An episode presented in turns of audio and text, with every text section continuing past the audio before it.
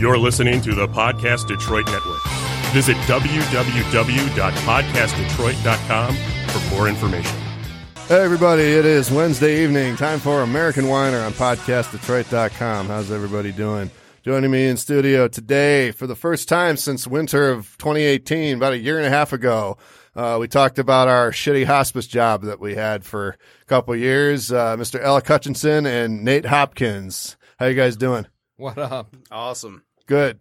Uh, and joining us for the very first time is a is a fellow who is part of this uh, friend group and who uh, who I've been wanting to get in here. Uh, we've talked about this. I mean, probably since the podcast was started, and here you finally are, Mister Brett Bronner. Hey, Hey, good to see you, man.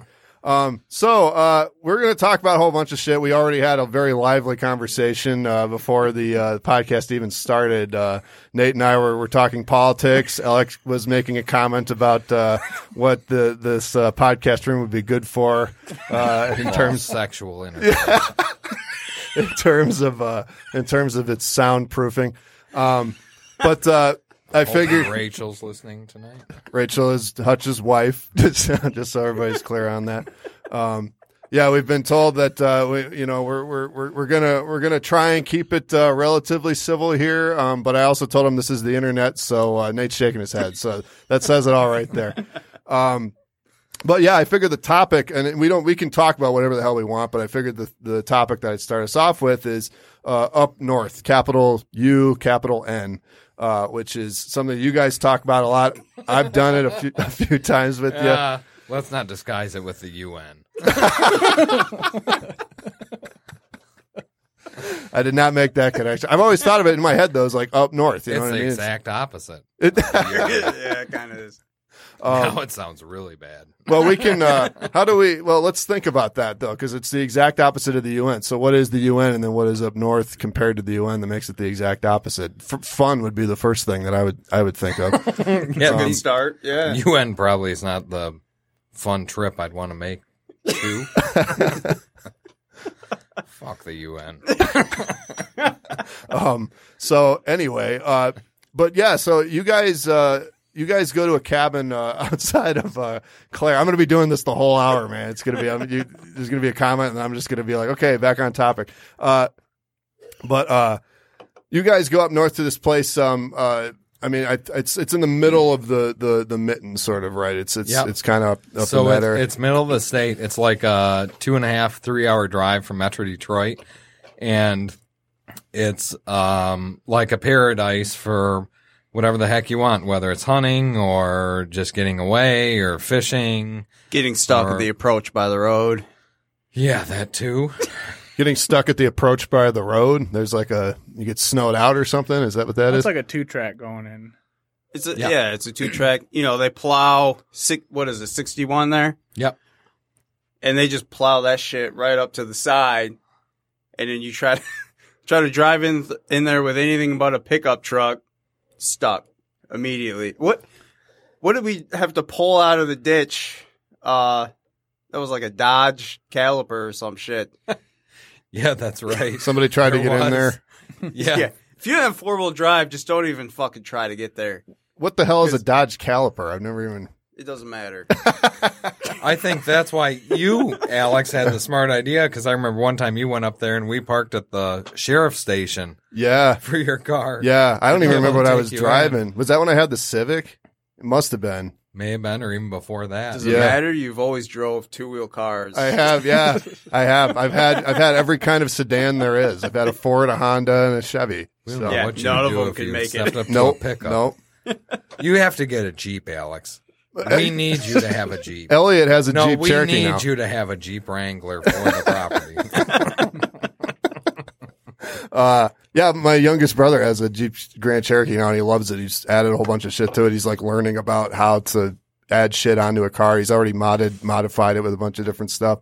Uh, that'd be a great conversation for you two to have. I, I didn't even make that connection. I forgot that you, you guys like Jeeps, but, um, I don't, but They're good if you like rust.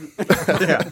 Well, and, uh, to continue with, with our last conversation, it's that redneck timeshare, right? The hunt club that he's got. It's like what, two hundred acres, 400. four hundred 400 acres. acres. Damn. And what's the story lot of with that? How did you guys come by that? So it was um, a family friend of ours that um, they actually had 800 acres before that. They had a square mile the whole way um, right up to the side of a you know two lane 55 mile an hour freeway that you know got passed along from like the 40s or 50s on down. And guys got together to conserve it and make sure it stayed for hunting purposes and um, getting away from whoever or whatever and just having a retreat. And so that's what it was. There's a cabin that's, uh, what's the square footage of it? I mean, it's hard to say. Probably about a thousand, twelve hundred square foot. There's an outhouse there. No running water. There's a well there. Cook fire. It's gone through about three different renovations between forest fires and The original place burned down, didn't? yeah. what year was that? Um, the original one would have been built in like the early '60s, and there was a shack, like a 10 by 10 shack, that got burnt down in the then like early '70s. I may be wrong on the timeline. So the the land that you, you your family has owned, you've owned it that long? The, well, it's not my family. I'm part of the hunt club, Mhm. but we're close with the family that does own it. Hutch has to hack up a lung there for a sec. Um, and so then, so there's there, sorry. So there's like a guy that owns the property, and everyone pays their dues. So it's not owned by the hunt club. Sounds an awful lot like this studio, kind of. It's like you, you know, you come in, one, one, guy, a couple guys own it, and then everybody else pays their share, and they get to use it. Yeah, when they absolutely. There's one guy that, um, you know, that's where it was their family's property and they branched out to be able to cover some of the taxes and everything else and be able to enjoy nature. And we've been lucky enough to be a enjoy that. it, yeah. So Yeah. when did your family get into it though? Like, Uh, because you were the first one out of the out of the three of you to, to of do us, it, right? Yeah. Well, so my dad, uh, my dad graduated in the, um, I think 76. And so that's about how long that he's been a part of it. And then. I've So your dad got in pretty early though. If it had started in the early '60s, then you know the hunt Absolutely. club. then- Well, Yeah. your dad was friends with the son of Correct. the original owner of the Yeah. property, correct? Yep. Yep. Which that's where it would be nice if that kind of stuff continued on and, you know, in the future with all property through Michigan. That's my PSA. Yeah. Well, if your dad's anything like you, it's probably hard to keep friends. You know. Yeah, maybe we don't want that. Nate, when did Just you kidding. when did you get involved in it then? Uh, well, I'm not actually part of the hunt club. Oh, but but you you still go up there though. Like you hang out with Yeah, with, Hutch and all with with with Alec, and and on the last podcast we actually talked about the first time I went up was with Brett, and uh, it was when his he had to put his dog down. Oh yeah, Yeah. yeah. it was a fun experience. Yeah. Way around. yeah, And I remember the first time I was up there. I probably said this back on the first time you guys were on the podcast too. Uh, but that was we went over to where uh, Sable right is, Yep. is buried, Yep, and, yep, and we yep. poured one out for her. So yeah, and and so the whole tradition Yeah, kind of that started dog's with probably that. Drunk now. And- yeah, and uh, yeah, they're like, if anyone ever dug her up in the future, they're like, well, this dog died from alcohol. Playing bottle caps and bottles. But uh, you know, we we went up that time in December, like a weekend or two before Christmas, and that kind of started a tradition. You know, for I don't know five, six, seven years. I don't remember how long we went, but that's what we did. We went up in December, and uh, that's kind of what we, you know, we're planning on talking about. But uh, that's how that whole tradition started. Is Alex like, hey, come up to the cabin, and I don't think Brett or me had been up before that. No. I didn't even know Nate. Hardly. I Yeah. thought he was an asshole. Oh, right? No, and I am. You know, so it works. But well, so But so Brett was lucky enough to bridge us together. yeah, we would never the been tough friends without Brett. Brett's kind of the glue that holds the whole group together. Really. I gotta say, and I I know I've told you guys this before, and I may have mentioned it to you. Maybe it was the first time I went up with it. 'cause the first time I went up was in 2011. That was the very first time you guys. uh, No, actually, I went up when I was younger too, but it was in March. It was that was. a- I don't even remember when That's that was. before we went. it was, yeah. yeah. Um, but Brett there's a character. If I'm gonna just stay with me here. Does everybody remember the old Nicktoon Doug? Yeah. No, do, do, do, do, do, do, do, do. Got it. Uh, So there is a character on on Doug named Skunky Beaumont. Everybody knew him. Everybody knew this kid. They'd say, "Oh, Skunky Beaumont did this outrageous thing." Did you hear? So whatever the plot of the episode was, say they find this monster in the swamp. They're like, "I heard Skunky Beaumont, you know, caught this giant frog once." You know, but you never see Skunky Beaumont the entire fucking series. I think he got introduced once it moved over to Disney, but but on Nickelodeon, you did not see Skunk. Brett was Skunky Beaumont for me throughout high school because I'd always hear this Brett Bronner kid from all sorts of different friend groups, and I was like, does this guy exist? I don't, and I didn't meet you until that. 2011, which was what was it, six years, seven years after I graduated high school. And what was hilarious is you lived next door to the guy that I hung out with in high school too, and I still never knew who you Clark? were. Yeah, the Clarks. Yeah. um. So, uh, so that was very interesting to because you looked nothing like what I was picturing. I was, but it was it was like, oh yeah, Brett Bronner this, Brett Bronner that, and it, and it was it wasn't even like, you know, only one particular group of friends. It was like, you know. I'd hear this popular kid say something, and then I'd hear another kid who's you know into hunting say something. I'd, I'd hear this nerd. It was about the pant size.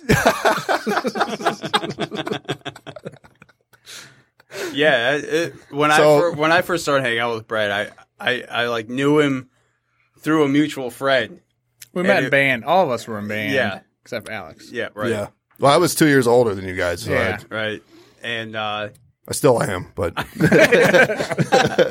and uh he uh just kept coming around, you know. And he was just like real friendly friendly off the get, but he was I was like, I don't know, well, this- friendly friends. yeah. friendly friends are always friendly really friends are just friendly. But man, like tell tell us about like because you, uh, uh, sorry, Nate, you, you, you keep, No, no, go ahead. uh, tell us Going about nowhere with that. so tell us about that first time that you went up too, because you guys, you that was the one where you uh, you uh, you buried Sable. Sorry to keep bringing it up. But that's- Well, so the Yep. go go. Oh, yeah. How We did you? We didn't know we were burying the dog till we showed up and had to put it in the bed of the truck. And it was full rigor mortis. But it was a sweet dog. Yeah. It It was, was a real good sweet dog. when she was dead. after the dog was buried, It was great. The dog let all her insides out on the inside of the truck, and then all of us buried the dog,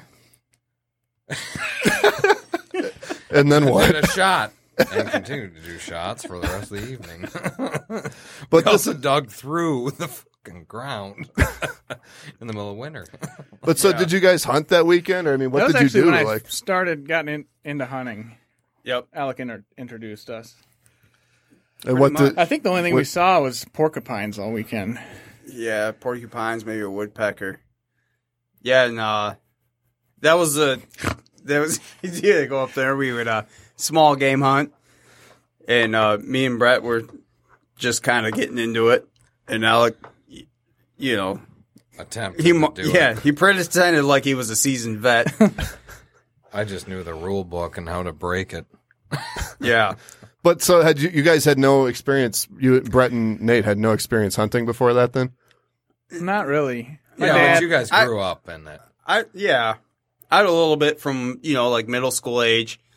Um, my mom's ex was a big hunter, so he kind of got me into it, and uh, we did some pheasant hunts, a little bit of deer hunting. Uh, nothing too successful on my part, but uh, I kind of fell out of it throughout high school and everything, and uh, basically, and I think for me and Brett meeting Alec kind of got us back into the whole the whole swing of it. the Sort whole of. swing of it because I, I believe Brett, you know, was uh, was familiar with hunting and all that stuff from his father.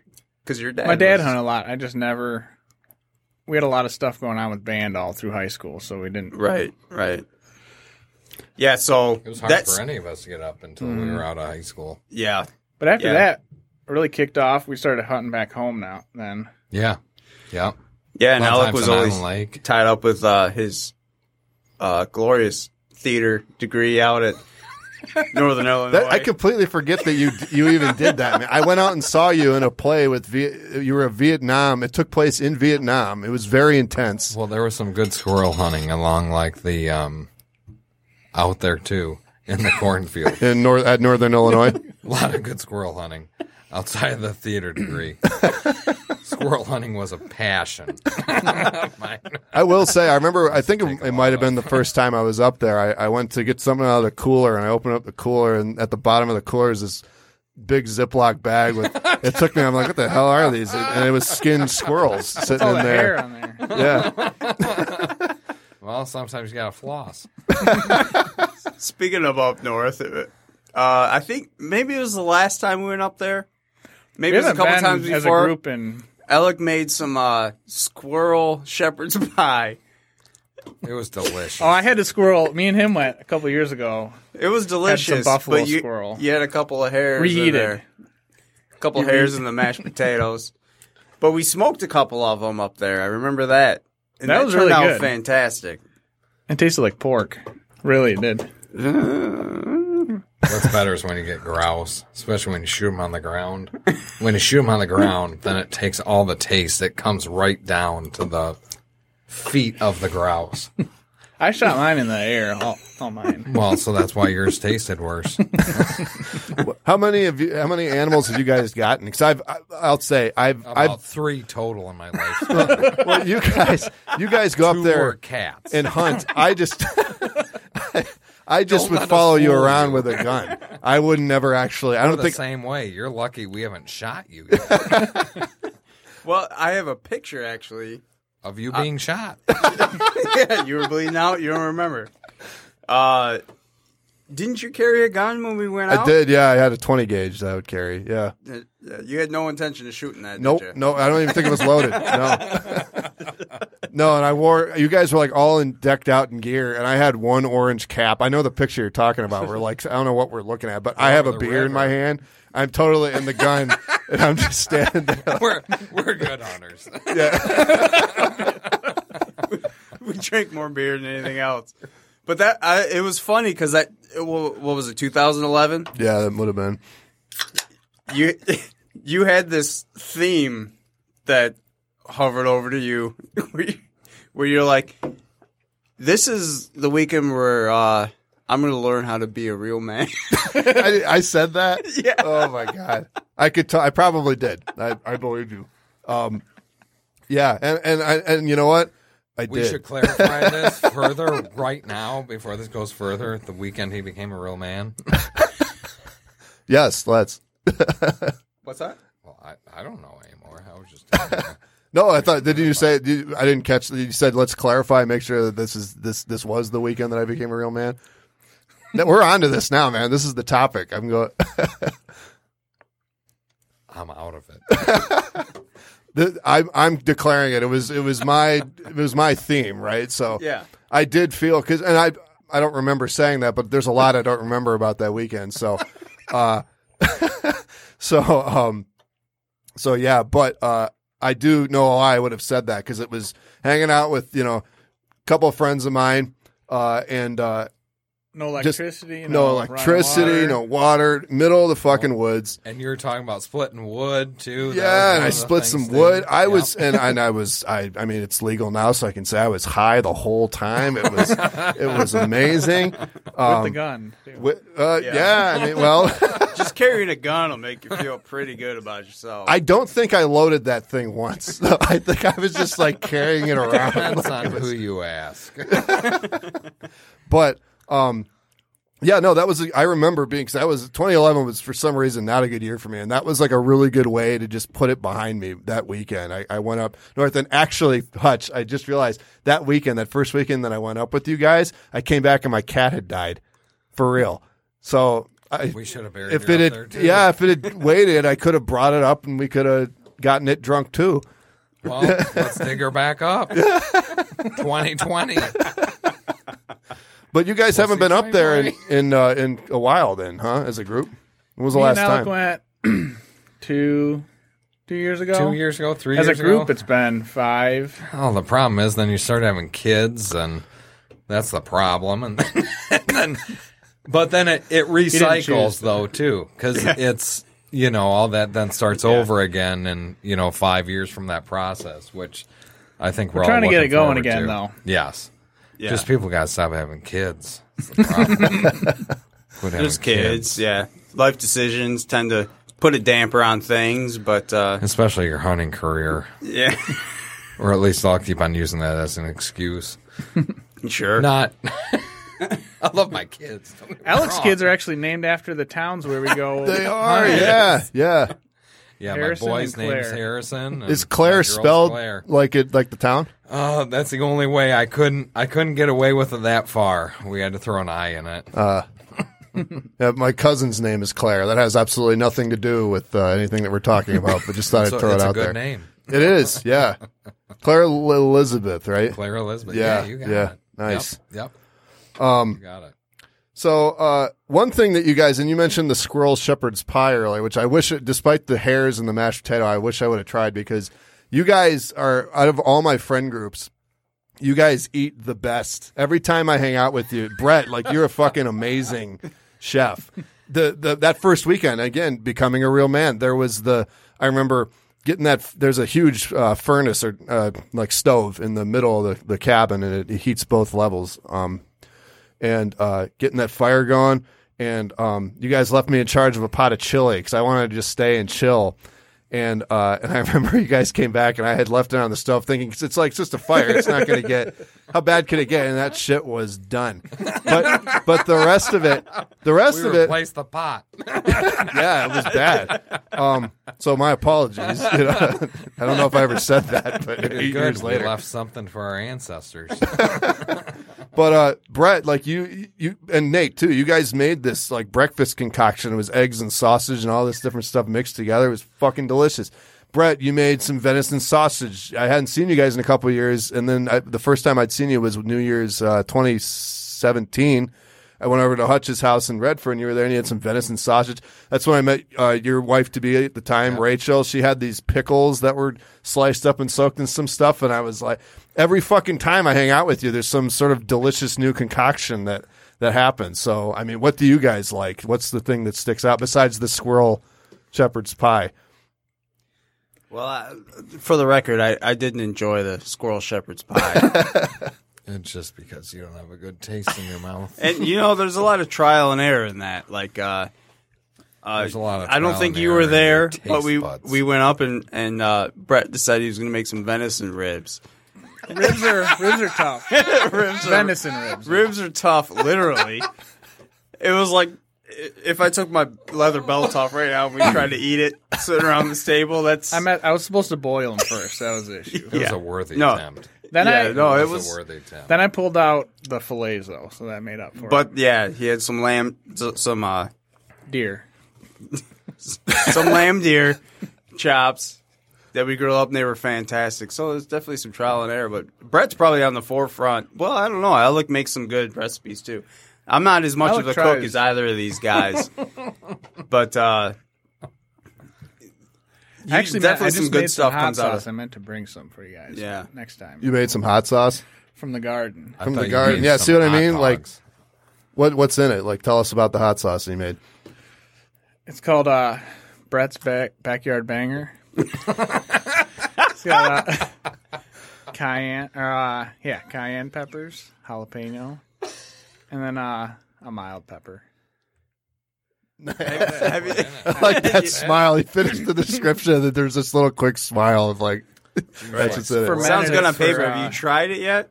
Oh, it's it's bomb. Yeah. fermented it for two weeks, leading up. How does it taste on Bloody Mary? I haven't. I just bought a little yesterday, so only did a taste test. What what else do you make, man? Because you're like fucking wizard. Even when you even when like you, to you you know the ribs don't go well, you Still still spicy hot. I love pickles? canning stuff. You made Yeah. some like really good spicy hot pickles. Pickle- I still have from two Me years and uh, ago. Alec lived together for a while and had an awesome garden. Pickled Yeah. green beans, tomatoes, all sorts of stuff. how'd you get into that Yeah, kind the of stuff? Spicy hot stuff was good though. Well, his parents always, And my Garden mom and can everything, yeah. had all the stuff, so and Alec's parents did as Well, well. same way. Yep. Alec, you got a huge freaking garden now. Well, no, his No, garden's not I- doing good. This year. now I I've planted it in a moved. pond. Yeah, yeah, pretty much. Mine's been so wet, it's been terrible. It's finally starting to take off now, but I'll have tomatoes, and if I get Next lucky, year, I'll you get got some the property peppers. for it. Yep, we want to do next year some corn, asparagus, apple trees. Planting about like four or five apple trees already, and but those will take like four or five years. The good thing about our property is that my neighbor thinks that there's tons of deer on there, but for my apple tree population, there's nothing on there. So I'm good with planting an orchard for at least the next three, four years. And hopefully it continues being a terrible shot. Well, That's a cool thing at the hunt club too. They plant all trees and do. They keep up the property really good. Up north, man, I mean, you go from, so I have six acres out in Howell, and I mean, I have a little spot that I, I have five a- dinky apple trees, nothing, right? But, you know, what they've done over time in this hunt property is you know, the owner of it essentially, or the CEO, whatever you want to call him, has planted over probably a hundred fruit trees, whether it's fruit, nuts, um, different hybrids, heirlooms, all that. I mean, it's a good thing for the environment. And I wish that more people would do it. Yeah, my parents have two apple trees in, in their backyard. Um, I, they're they're taking their time, man. They've they've been in there for several years now, and they're still They pretty. take time. Yeah. Yep. but they've gotten the apples that they get out of them. They use for bacon, and they're. I mean, it's Yeah, pretty cool. absolutely. You know, you, you the stuff that you grow. They get they got a nice garden going. They gave me a bunch of lettuce. Um, and there is something gratifying about chopping it right off of the chopping Yep. the, the the vegetable right off of the garden or pulling You pulling feel it. like a conservative and a Democrat at the same time. yeah, yeah, it's a good bipartisan. So, so speaking of uh, like our parents being gardeners, I I got a funny story that I just found out last weekend.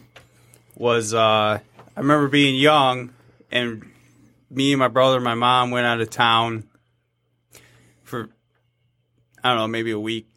We came home and in the flower bed in the front everything was just kind of small and dead, and there's this giant weed that's growing up, and it's like almost as tall as the house. And I remember being young, me and my brother, like, oh my god, this one weed just shot up, and uh, but I remember my mom didn't cut it down. You know, she'd go out and pull weeds and stuff in the garden, and never pulled it down. Well, I found out this past weekend that was a marijuana plant. no shit, really. My mom was growing marijuana in the flower bed in front of the house, Just right out front. right out front. Oh no, that's a it's a weed. it looked like a weed. oh my And god. it What's was her address? It was as tall as the house. And uh, she told a story about when we were younger. She woke up one night and there was some headlights in the driveway, and uh, some people came up and chopped down one of her weed. Oh my god, that's crazy though. Th- It wasn't like she hit put. It, they're right out front, and they're as tall as the house. yeah. So how did she?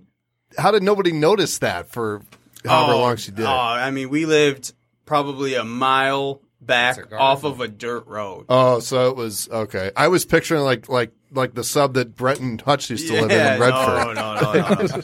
we were, I mean, we were hillbilly as can be Mm-hmm. back then. I mean, way back. It was two track You off of a are. dirt road. Yeah, yeah, pretty much. pretty much. Well, you got a nice place now because all you guys have have your own places now, like houses. Like you actually have houses.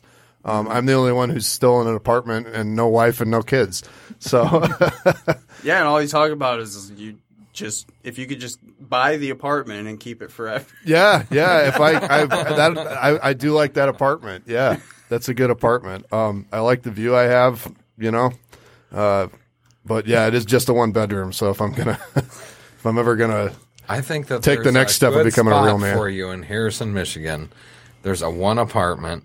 The rent is only like twenty five hundred a month, but it covers us coming up there to visit, dude, I'll tell you what. and that's beer included in that If- that if- you pay for. it. and you know what else? I think by that point, if you get a year out, there might even be running water, but maybe not. Only just for us. Uh, I was actually just up north. No uh, subdivide. in uh, well, I'll think about it. I'll tell you what though, because I was just up north this this weekend, this past weekend. Unlimited suntan lotion. Yeah, and I uh, and I sunburnt the shit out of my legs. Um, I just today was the first time I was able to walk without in, without pain, like where I was. It, it was bad. Um, but I was thinking to myself, and this would go for that too. If I could figure out a way to make a living up there, I would fucking do it. Like that would be that would be great to to have some some a place up there. Um, if I not if if when when I sell a novel, whenever that is, uh, if it takes twenty years, I'm going to do it. Uh, then I'm gonna because there's actually it was funny the book that I was reading it's a, a, a, a young adult book called Crisscross and I found out uh, the author lived in Sutton's Bay and I was right literally right across the uh, the Grand Traverse Bay from Sutton's Bay. Um, so that was kind of funny. But so yeah, there's a lot. You know, that's what you need to do if you move up there, or you need like there's another person who's like a realtor that sells property up there, working a A lot of winery. jobs up. Are there?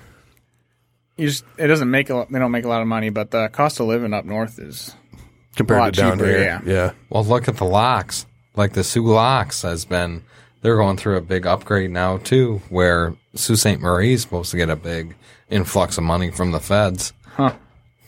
Hmm. hmm. Well, you know, we'll, we'll see what happens. It's I'll, I'll I'll start another uh, another topic here. Those Um, Indians are doing good. Oh, wait, wait, wait a minute. So you were talking about up north, and are you, you were talking hard now? huh? Shut the fuck up. So uh, you went up to was a mission point, mission, old mission, yeah, old Yep. mission. Uh, what were you doing up there, and why do you look like a ripe tomato right now? I uh, I was hanging out with some uh, so another friend group of mine. Um, do, you- do you either do any of you remember Jim Kroll? He was on the podcast. He was on last Of course, Oh, November. yeah, we all remember know. Jim Kroll. or his younger brother. He was. Uh, oh yeah, that's right. I Fucking think I A. outran him a couple times too in my Jeep. Oh, he you gotta run him in officiated Rob you do pretty Dodson's good. wedding, who's his cousin. Right. Me and Brett right. were both in that wedding. That's how I know him. That's right. And I always fucking forget that. But I remember I met Rob at your at Hutch's wedding. Um, I remember him now. And and uh, God bless you. uh, but uh, yeah. So I was up there with him and his wife and a couple other people. Do you remember Miss Barry? I don't know if you guys ever had Miss Barry. Yeah. She's married. Yeah. To, she's got a kid now. The kid wasn't there, but it was her and her well. husband. And then this other woman, um, Ab- Abby Stevenson, her mom, uh, was up there. She was in I your grade. Abby Stevenson too. Yeah, yeah. Um, and uh, yeah, and I was it was a good time, but I, I was only supposed to be up there for two days, and I was, but um, I uh, You got burnt for five. Yeah, I got burned. I've been out of work for all week because because I couldn't put I can't walk into my job with flip flops on, and I couldn't even get out. Like I mean, the first night we went to this because what happened was I went out to the beach on the first day, and I put on sunscreen everywhere except for my lower legs because I'm like, eh, I'm gonna be swimming, you know, it'll be fine. But then I ended up just floating for not that long, maybe about half an hour, and uh, and then that night, and then that night, I'm like, I'm looking at my legs, and I'm like, boy, I got pretty sunburned, but it wasn't really hurting. We went to this shrimp boil, and throughout the dinner, I'm just getting more and more uncomfortable. And by the time like we were home, like I was like, I have to fucking put something. I- Like I, this fucking hurts. Like I couldn't even sleep that night. I didn't sleep the first two nights. Like it, it was bad. Um, and they gave me this essential oils. Abby Stevenson's mom gave me this essential oils concoction, uh, which was nice at first. Um, I did read that you're not supposed to put oil based stuff on sunburn the next morning. Oh, you need an aloe plant. Yeah. I'll tell you what else you need on it. What? It has nothing to do with Abby Stevenson's mom. anyway, uh, we went and got some aloe vera and uh, and uh, some But other I can stuff. tell you a place in Flint that may have it. Um, so yeah, so no and then that that was Alec. the beginning of the recovery. But I just went. I finally, after two days off work, Sorry. you guys just make. I don't even know what you're saying anymore. I'm just. I said no more beers for Alec. um, Uh, so I went to urgent care today, and they fucking gave me because the Motrin and the aloe vera wasn't doing it, so they gave me better ibuprofen and this uh, burn lotion, and that's actually now I can walk around without grimacing. Because I was like, you, you forget, you know, I'm like you take you take uh, for granted the ability to walk properly.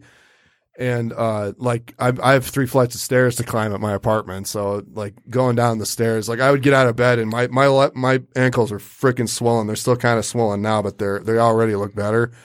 And um, yeah, I'll never do that again. I'll never forget the sunscreen again ever. So let me get this straight. This all spurred from a half hour. Yeah, that you know when Jim Kroll tells you you're pasty, and those were his exact words. You're fucking pasty. Like, Jim Kroll. yeah. Wow. You're in trouble. At trouble. Rob's writing, that guy looked like powder in a tuxedo. and he told you you're pasty. Yeah, yeah, and and he was right because uh, and he even said like after that night when it was it was clear that I had injured myself pretty bad. He's like, you know what this means? What it means? You need to spend more time in the sun. and then and then I posted a picture on Facebook today, and he commented. He said, "Sorry, you still have this." Because it's you know later this week. That's the only thing. He, but anyway, I'm going to have his wife on while we're on the topic. His wife is a dentist. Uh, she didn't go to South Lyon, but um, she's uh 30. She's a year younger than me. She's 32, and um, she's a dentist, and she's going to be on the podcast in two weeks. I'm off next week. I'll be uh, uh I'll be camping. I'll be up north again, which is why I have to fix this. son of a bitch. oh, Um, but uh, after when I'm back, uh, she'll be the first guest so on the 21st, and we'll talk about dentistry. Should be an interesting thing. Where are you going next week? Uh, northern Wisconsin. That's that's my other. Uh, North Wisconsin. Where in North Wisconsin? uh, it's called. Uh, uh, my grandfather will, would not be happy if I gave you the exact location, but it's it's outside of Goodman, Wisconsin, which is a very Near Okay. the UP? Yes, it is. It's a couple like I mean, not very far from the UP. I don't know the exact. Well, that's as close Distance. as you can get to perfect. Yeah, it's that's where my Goodman is where both my dad's parents are from. Um, they grew up there. Was my, all of my dad's ancestors were lumberjacks. That's what they did. They worked at the lumber yard up there. And yet you were born in Columbus, Ohio. And I was born in Columbus, Ohio. Yeah. You're the you're the outlier for sure. Yep. And then and Thank then God we're all friends with you. oh my God. Are we really going to talk about Columbus, Ohio right now? oh fuck no no I spent I don't even remember Thank Columbus. God. Probably shouldn't. My asshole was just burning thinking about it. Um, uh, But You wanted to anyway, bring this up, Nate. Oh, go on, go on with Columbus, Ohio, please. go on I should. about my time spent in Columbus, Ohio, with a hospice truck for about five god oh yeah, fuck that's why. Yeah. days or And you- weeks. It felt like months. Columbus, Ohio. And you hated Ohio before then. Oh, just those. Oh, it's full of morphine and hemorrhoids, cow bestiality shit. you think you got problems in Wisconsin or Indiana? Go see Ohio. Oh, definitely turns it up a notch. oh, turns it down about five. My dick's inserted. Uh, fucking a. Um. So yeah, northern Wisconsin. I'll be up there camping. Uh, it's it's we have a spot that we Way go better to. than Ohio. It is. I agree. Private? I- uh, no, I mean it's it's uh. Thank God they're not in Ohio, so they don't got to expose their privates. My God. Uh, Ohio, it's all just whip it out, see what cow's going to take it in. um, Goat, if you're lucky. so Then you can get some fur. Jesus What's Christ, so funny? This is- this is truth I'm speaking. feel like Jesse Jackson had fucking in it. NCAAAAAAPP. The green's coming in on I don't even know Hutch. Hutch. I don't know where to go from here now. I've completely. Well, get off of Ohio. I, I've been trying to. You've been, bringing it up. now we're not even on Ohio. We're just on fucking cows and goats and all this, and then and Jesse Jackson.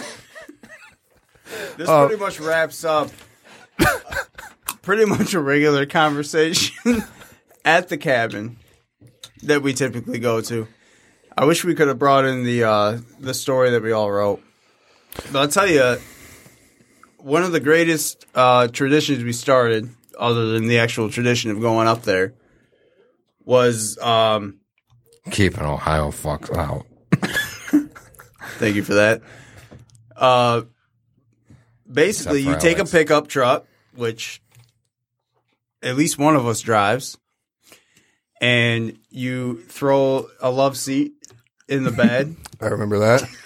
about as many beers as you can carry in the other, you know, four foot of the bed, and you decide to head out late at night and hit the two tracks. And that has been a staple of our time up at the cabin. That's like one of the things you must do. That's how we broke in my new truck there. Yeah, exactly. Which dr- Brett drove like a complete asshole. it's it's fun to drive, you know, forty mile an hour down a two track when you're the one in the driver's seat, and you got two people in the in the love seat in the back. Yeah, I got lots to say about that one. lots. But the Loads first year of we up there, content the first year we went up there, from the pickup truck we were in, person to my right. The uh, actual owner of that pickup was still Alec's father. and I remember uh, we broke a mirror off. Oh Jesus! One of Well, Alex seven mirrors he broke.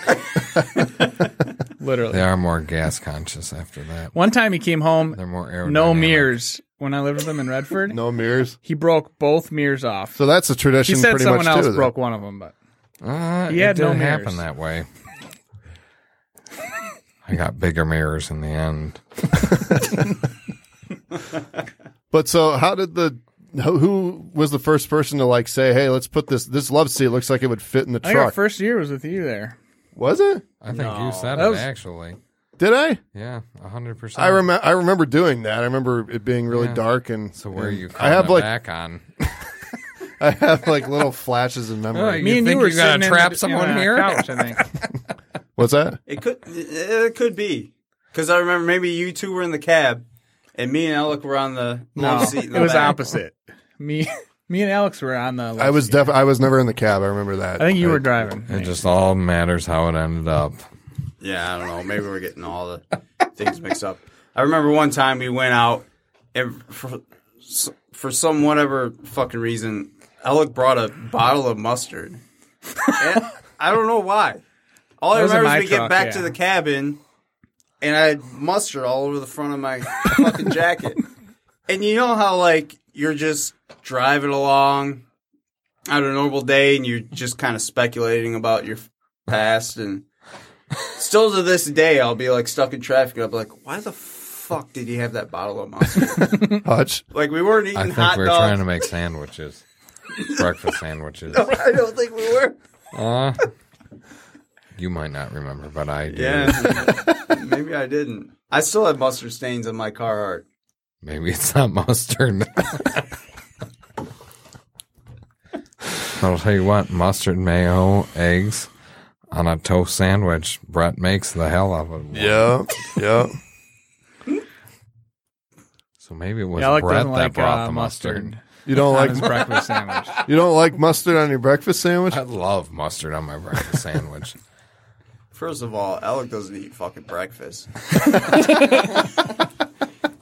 fucking go to the Coney Island to eat in the morning. He'll, order a fucking gyro sandwich and a chocolate malt and French fries Oh man, at nine in the morning. that's that does sound pretty good though. I mean, Shut the fuck up.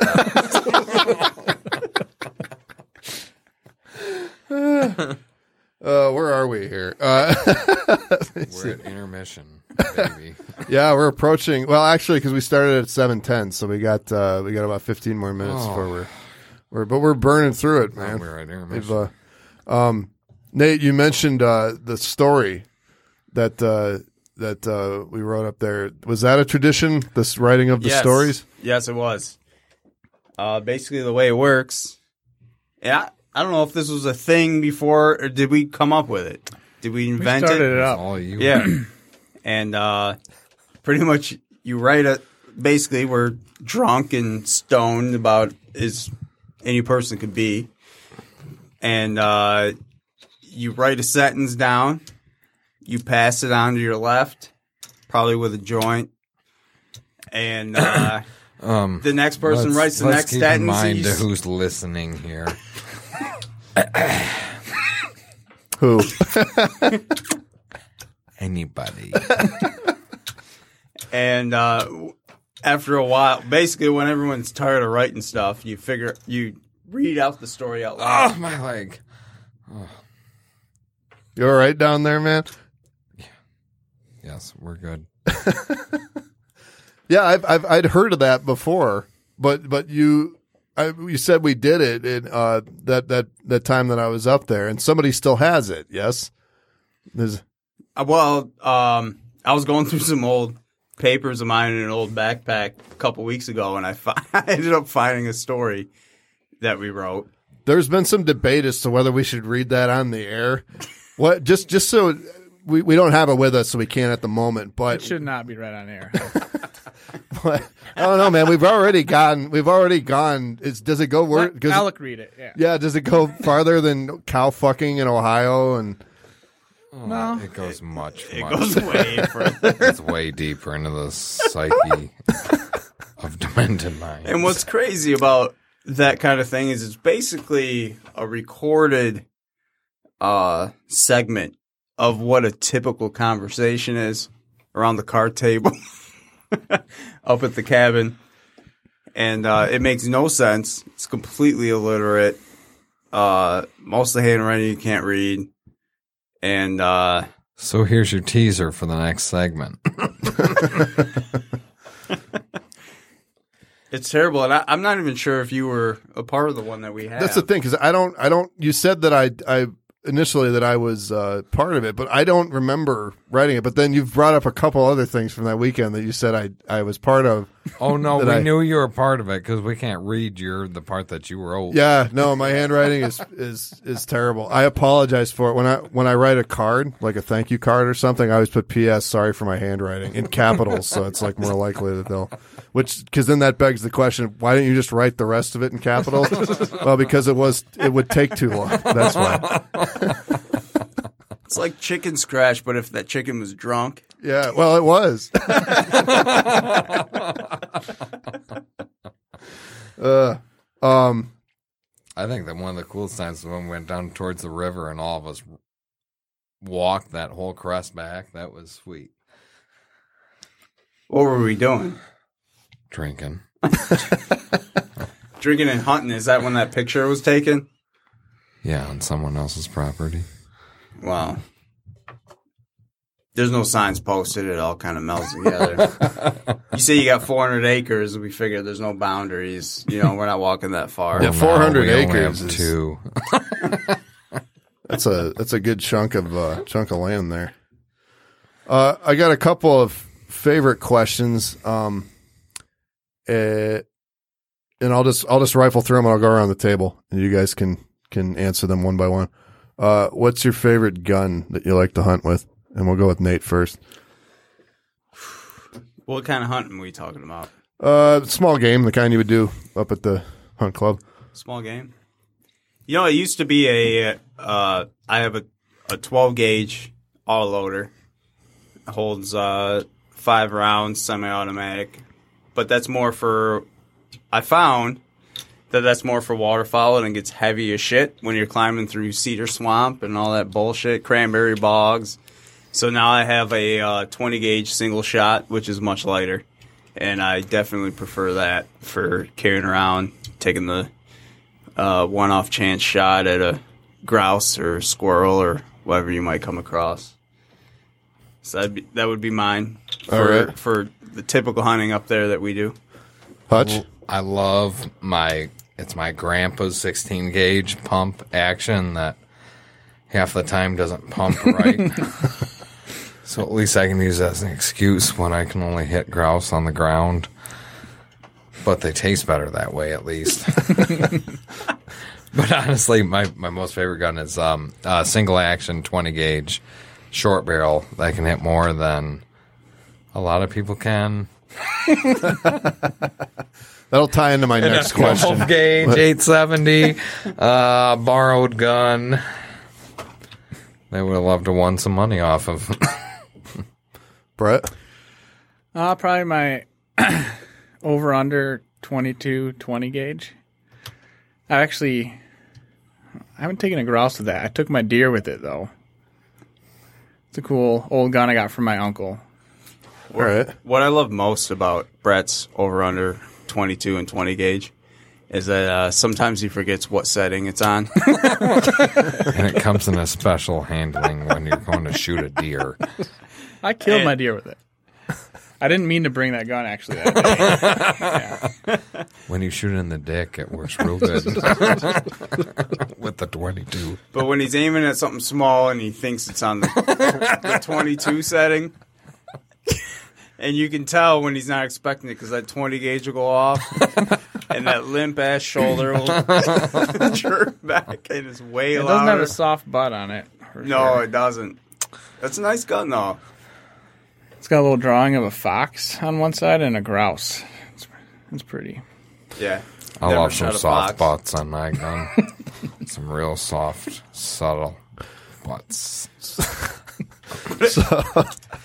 They're real handy when you're shooting a lot off at once. Some butts. That almost rhymed. uh, Nate, you look like you're about to bring something up. Yeah.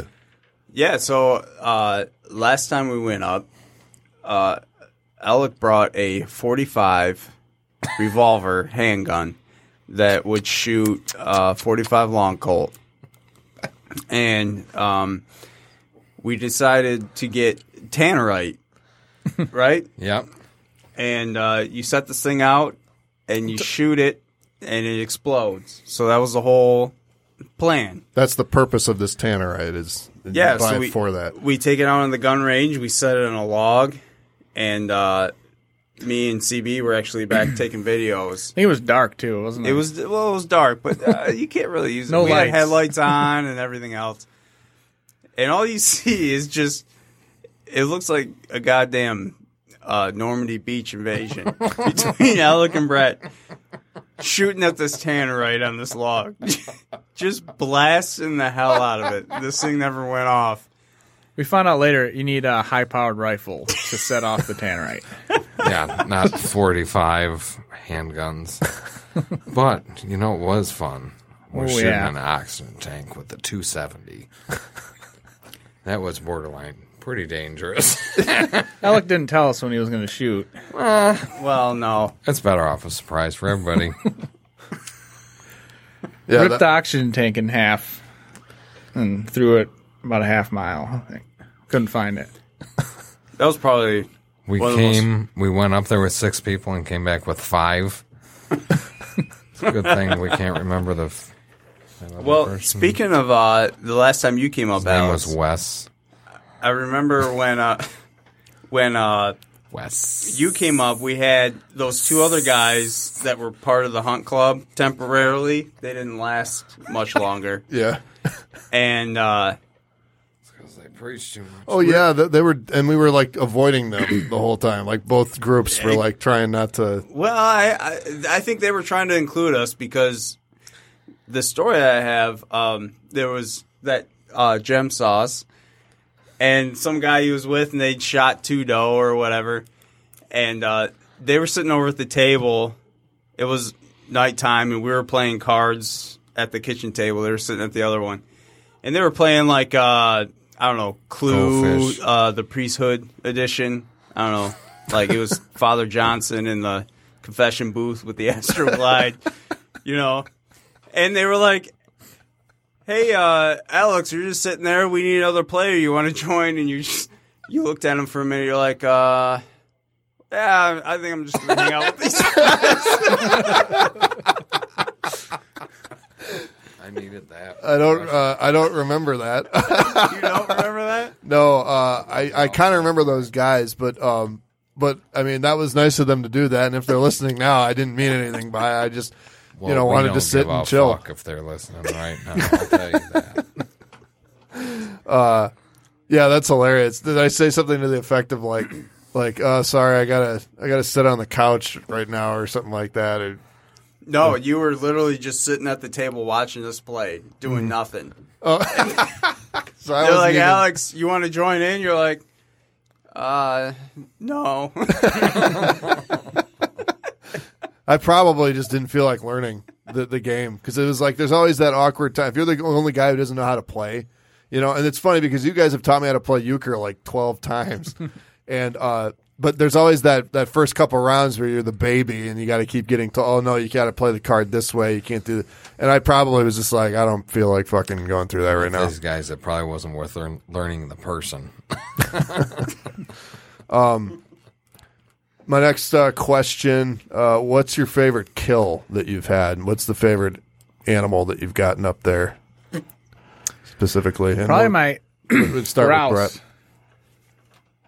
Yeah, they're probably harder to kill than a deer. That'd be What it. is that? Usually, by the time you hear it, it's gone. Were you, do you ever have one flushed by you? when you're No, walking up there, no. they scare the hell out of you. They make a loud noise when they fly away. Mm-hmm.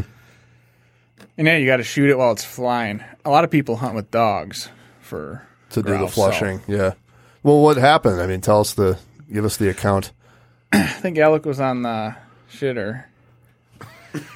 and uh I think it was the last day. Uh yeah, we were walking down I was walking down a two track and I shot it like I do a lot.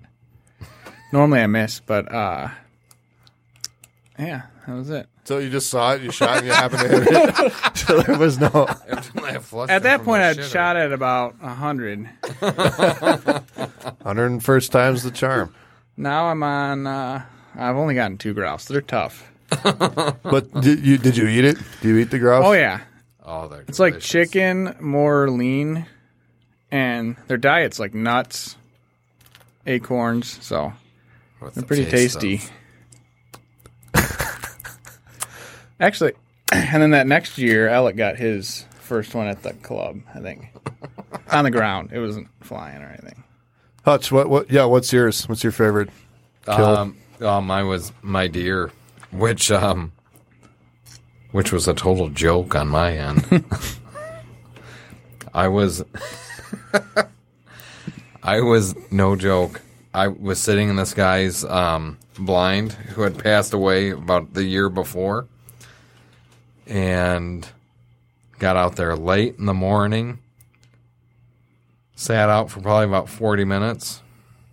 Lit a cigarette smoked my cigarette, and then could hear deer coming up on me.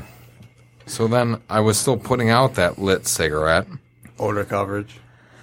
Yeah, right down into like my boot. Then I saw a big eight point, raised my rifle, went to shoot it. It went click because I still had the safety on. Actually, it wasn't even that. I didn't even have a load in the chamber. So then I re-racked. I'm pissing my pants during this whole thing. Re-racked. Was able to shoot my deer. so I guess that about 12 years of waiting for a deer Why were you? out okay. Why did you go out so late that morning? Um, I can't remember. Yeah.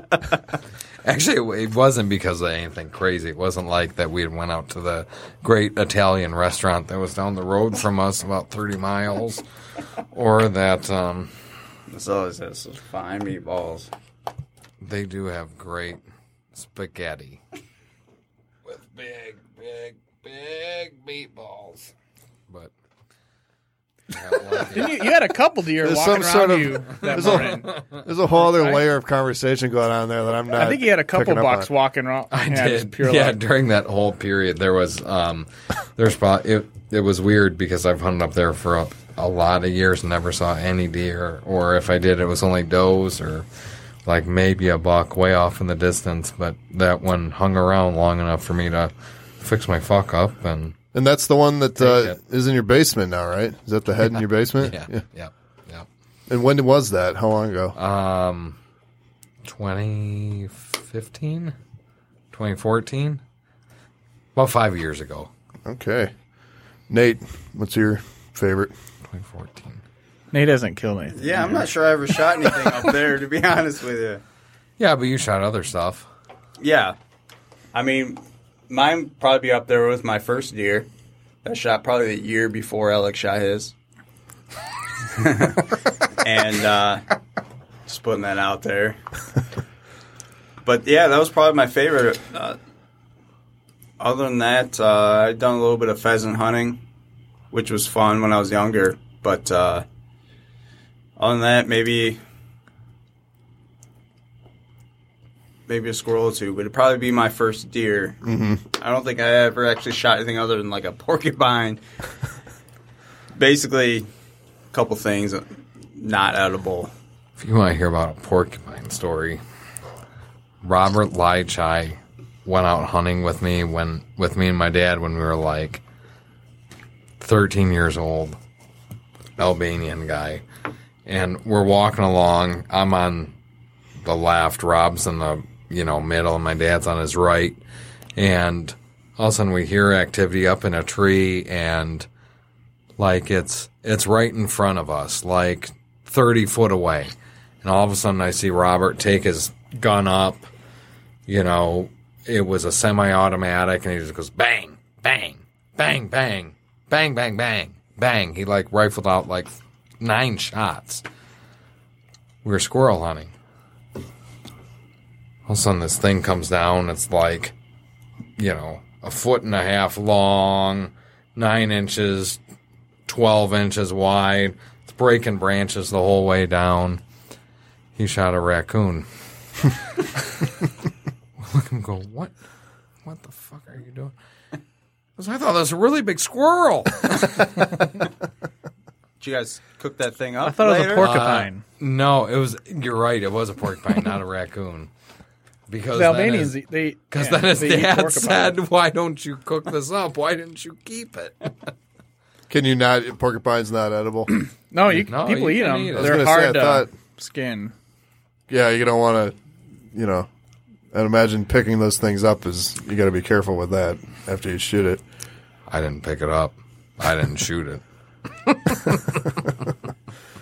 Uh, so the final favorite uh, question that I have here um, is, uh, if, what's your favorite memory up there? And maybe you've told the story already. If you have, then just just let us know and we can uh, pick another topic. But uh, we'll skip you. But um, just you know, you guys have been going up there. You, it sounds like you went up there for a good solid you know half decade there, four or five years before you you know life started to, to creep back in, so to speak but it could be from when you were a kid, Hutch, you know, whenever. Just what is your favorite? What's the first thing that comes to mind in terms of uh, that that place when you when you uh, when you think of it? So we'll we'll go. We'll start with Nate again.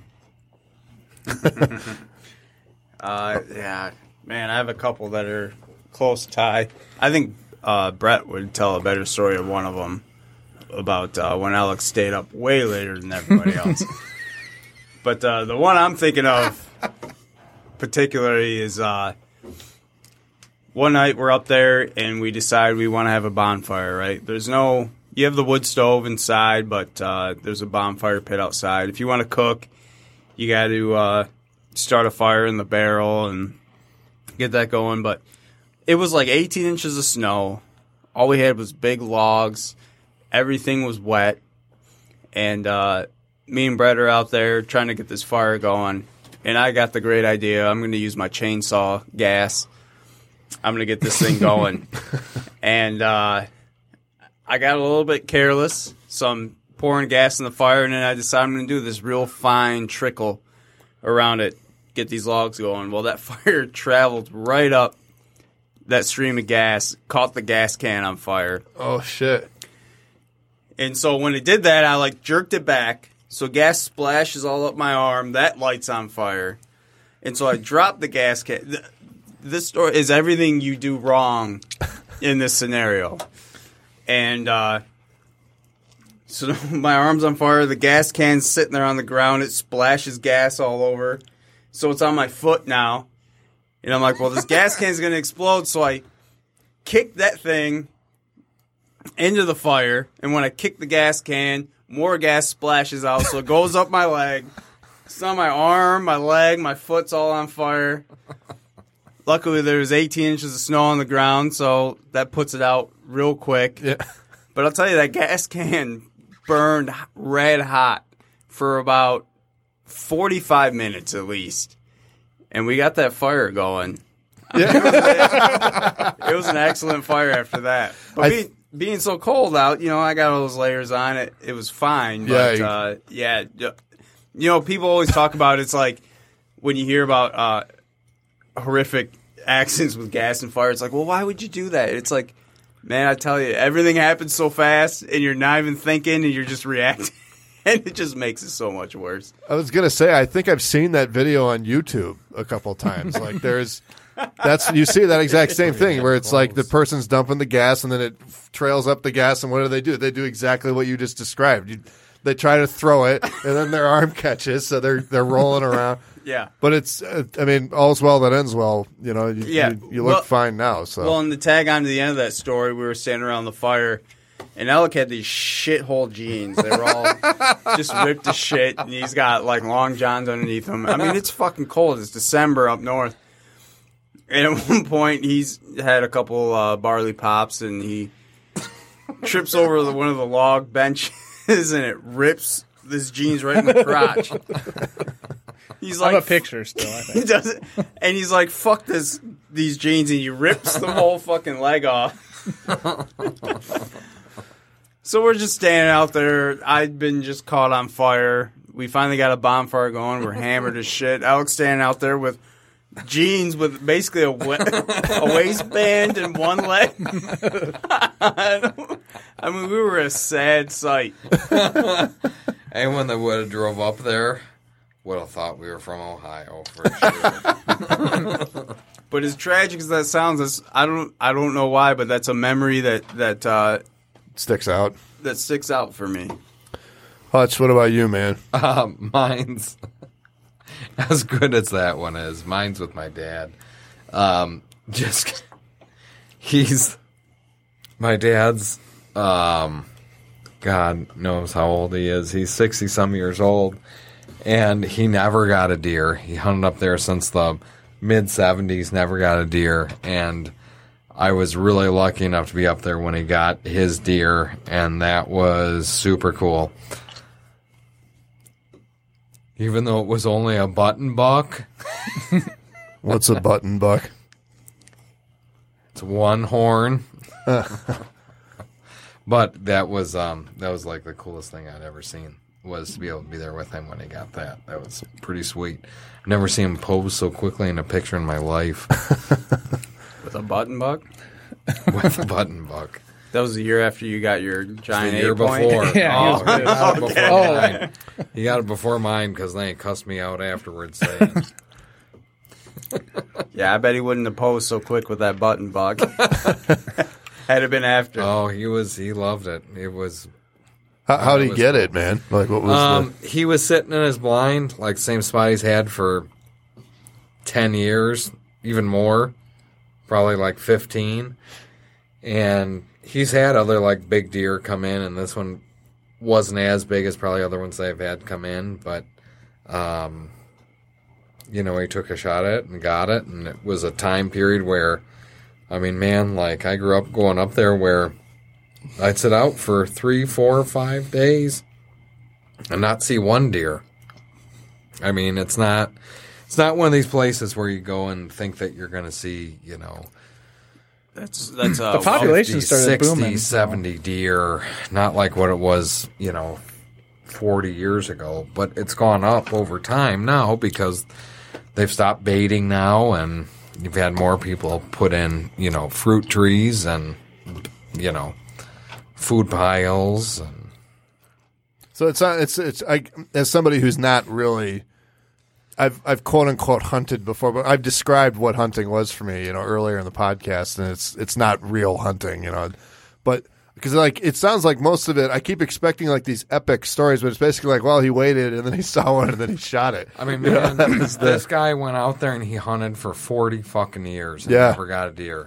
And I'm not saying that I didn't have one or two shots, but it's not like he had a shot every every year or you know, like I had a chance at a huge biggest deer I've ever seen in my life, bigger than the deer that I got this past year. Mm-hmm. And I missed it.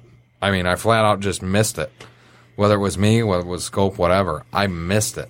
I mean, this guy, man, hunted for forty years. Yeah. Forty. And That's insane. there's a lot of things. You never got a deer, and then you get one. I mean, Yeah. that's it's spectacular. It is. I don't care what size. It could be. It could be an eighty pound raccoon. Eighty pound raccoon's a pretty damn big raccoon, but There's a lot of things you can do, you know, to uh, enhance your chances at a deer, but uh, especially when you're when you're you're limited. There's there's an element of just being out there and sitting out there and suffering through the cold or the elements or whatever it is, and time and time again, it's like you just come up short. There's nothing, you know, or maybe the first day you pass something that uh, by the last day you're like, man, I wish I would have taken it. And you, you go through that every year for as long as you know somebody like his dad did, and when uh, finally you you pull the trigger on something, uh, and it's not it's not just the kill. You know, that's not that's not why why hunters are out there doing it. You know, it's just you you put in that time, you put in that effort, and you get to bring home the meat, and and for weeks or months after you get to just kind of reap the benefits of something like that, and that's what really, you know, what really brings it home for you. Brett, what's your favorite memory? I don't think I've had a bad memory up there. Uh, one of the most unique ones. I was up with Alec, and I think they all stayed in cooking. I was going to hunt a little more.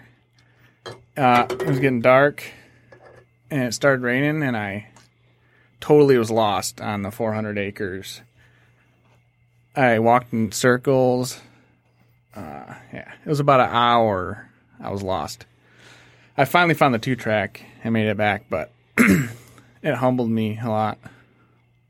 That getting lost was that's the Do- that it's big. It'll freak you out, yeah yeah especially before That's dark. big. It was raining. Yeah. I was alone. Didn't have a compass. yeah, tell you what, yeah. that's no joke. a couple of years ago, you you want to really find a lot out about yourself. Go out somewhere where you're unfamiliar with the territory. And don't take a compass End up or take a compass. I mean, Right. either way. well, either way, unfamiliar territory, and it starts getting dark, and you're by yourself, mm-hmm. nobody else around, and it's pretty much on you at that point to figure out how you're going to get back. And I'll tell you, it sounds simple, but when you're out there and that happens to you, like you really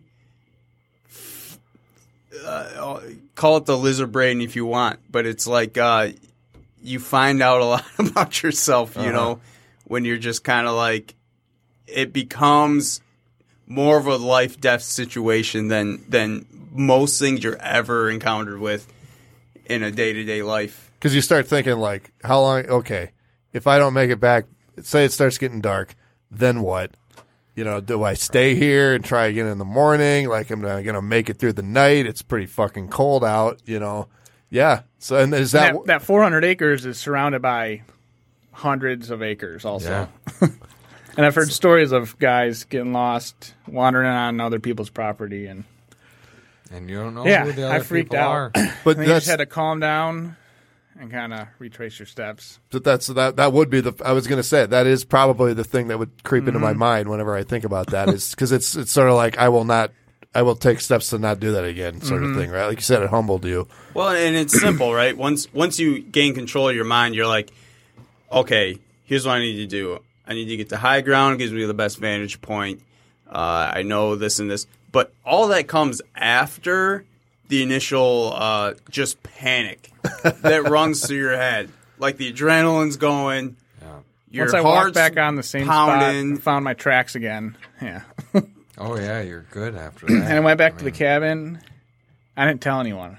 And there was a cabin full of all the vets there. that was probably the best steak I had. that night. Well, There it- is always good food. and and Brett can even tone to this. I mean, even just camping by yourself, you know where you're at, but you're maybe in a rustic spot. There's nobody around, and you're just camping by yourself. Nobody around. You don't hear anything. It definitely puts a different element on it uh, than with your even one other person. It doesn't matter. I think a lot of people don't ever experience that. Am I wrong? I mean, Some people, yeah. I mean, like, I mean, I've never done it alone. I've never been up. I, I'm always with uh, my dad's side of the family when I go up to northern Wisconsin. I've never. Uh, I'm trying to think of like even like a similar like there you go Nate I like I've never really experienced that I know uh, Elliot has my young, youngest brother uh, yeah go for it man uh, but I, there you go like there's somebody somebody in this room who hasn't had that so it's it is definitely um and and I and I spend time up up in, in nature and all that. So there's people that don't even do that. I remember when I was working in Kensington, they would talk about people coming in from the city, and some people don't even get you know the the the nature. Uh, you know the experience of nature or anything close to nature on a regular basis because it's just all cement, you know. Um, so, so yeah. Uh, so Brett, now Hutch is, Hutch just took a, a, a bathroom break, but uh, Nate mentioned a story where he stayed up late too long, or too, so, and he said We got you a lot of good Alex pretty good. stories there. So why don't you tell us that story? One night we went to bed. Me and Nate were tired by about two. But Alec gets going pretty hard. That's when he starts waking up. it's a second wind. yeah. So we went to bed and we, we heard the well going pretty hard. Alec decided to uh, stick his head under the well. It was about 20 degrees out to wake himself up. Luckily, he made it inside before he passed out. Well, That's about it. Nate's better at telling stories. Well, and so it was one of those things where uh, we're laying in bed, you hear the ground pump going. it's totally silent there. Yeah. So, you know, we're laying in our bunks. We we know Alec's up, and he's, we hear him wandering around downstairs. The door opens. You hear the ground pump going. We're like, God knows what he's doing out there. Next thing you know, he's like towards the back of the shooting range, and he's firing his 20 gauge off. I forgot about that. Yeah, yeah. and he's like howling at I don't know coyotes or something. So the best part of it is, you know, we wake up in the morning, he's face down on the couch with his 20 gauge on the floor. This isn't a good uh, podcast to listen to if you're for gun. Uh, And the best part is you go out the next morning and you just kind of follow his tracks they went all over. all over the place. And they went out like by the pond and apparently he just stood there and smoked a couple c- cigarettes. And you can kind of retrace what Alec did last night to kind of put in uh, focus uh, all the sounds you heard the night before. Yeah, yeah. Here's where he was doing this. But that was so that was the title of that story could be Alec's second wind. pretty much. And the guy, he he went to sleep later, and he's like the kind of guy that'll wake up. He'll be the first person to wake up, and he'll just be uh, heading outside with his chainsaw and a porno mag. I don't know who you're speaking of right now. Oh, you got to tell him about the uh, porno mag collection there. The Oh club. yeah, yeah. back to the. 60s. You remember that, don't you? Uh, no, I don't. You don't remember the box there? I I I'm, I think I'm getting it mixed up with the because there was a ba- a basement that I practiced in with a band that had a porno mag stashed up in the ceiling. It wasn't in the ceiling, was it? No, it was No. uh close to the ceiling. It was up on a. It was on top of the Shelf. shelf. There's a couple of boxes with some. Uh, Where in the cabin was it? Was it over by where the table was? By the Like, steps, yeah. The ste- yeah, by the steps there. Yeah, yeah. Yep. And they go all the way. They go from like uh, I don't know, early two thousands, late nineties, all the way back to what, late sixties. They're cool to look through. Just the old. Basically, ads. once the internet took over and nobody needed them anymore, right? a lot of bush, mainly bush. You know. Yeah, there's the favorite article that we like. We read the articles mostly about the girl that was like deaf. She was like deaf and dumb or something.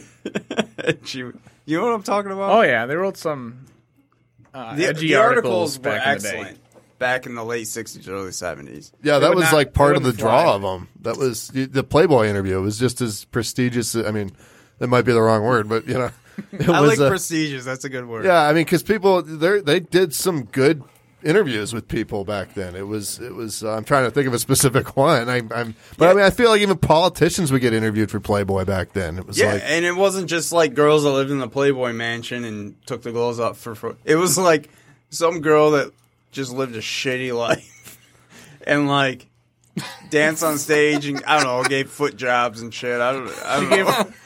No, I remember. Oh, Uh, Brett's it was got a- one right now. Foot it's jobs. the same got one. him perked up. She was a dancer, and she jobs. let uh, anyone go down on her for a dollar. That was Yeah, that's what it was. that in was the article. story. yeah, Oh my lord! that was. I'm not sure that 60s, that yeah. was um that wasn't Playboy though. I think that was. Like, I don't think there's a Playboy up there. They're all hustler. No, there's there's a lot of Playboys. I think that we kind of found the. Oh, we like had the a good part ones. in disseminating the hustlers and penthouse and foot job incorporated. You know what's crazy is like that story is like you read that in a magazine back then when that came out, and it would be like, what the? That's like the They'd be shutting the magazine down. Yeah, well, well, it's the craziest thing you've ever read. Right now, you read like something like that on the internet, and you're like, you just click right through. You're just like, oh, that's that's what I read for today. jobs. You know, Yeah. it's probably not even the craziest thing you'd read that day. Right. People ate her out for a dollar. It's like, well, should have charged more for that. Dollar was a lot back in the '60s. That was like five Especially bucks. finding a foot job in the woods. Speaking of the woods, yeah, I'll tell you, there's an element of you every time you're up there. From the stories we hear, you never know when uh, a good, fine local girl's going to knock on the cabin door. That's true. Does that happen? Oh yeah, hundred percent. So there was um, so there's this fine Italian restaurant that we've been talking about with great meatballs and noodles and red wine. fish. We got a lot of fish. Plenty of real stanky fish though. It's the only strip club there. Uh, Within, within a couple hundred miles, probably. uh, maybe about 100 miles? fifty. Uh, it's just the only one that's known about. It's called Maselli's. Just I actually went Yes, there my everyone does 21st birthday. Yeah, about everybody fucking knows about the place. Okay. Do they do they actually sell? Uh, do they have Italian food, or is it is that just Uh, something? if, if the you like running joke? pussy, they sell real good pussy in the uh, trailers out back. So if you like some was like fine real good's the way to Italian describe it. pussy, then it's all for your taking. say in a wine sauce. yeah. Plenty of red wine, probably. Good luck to you.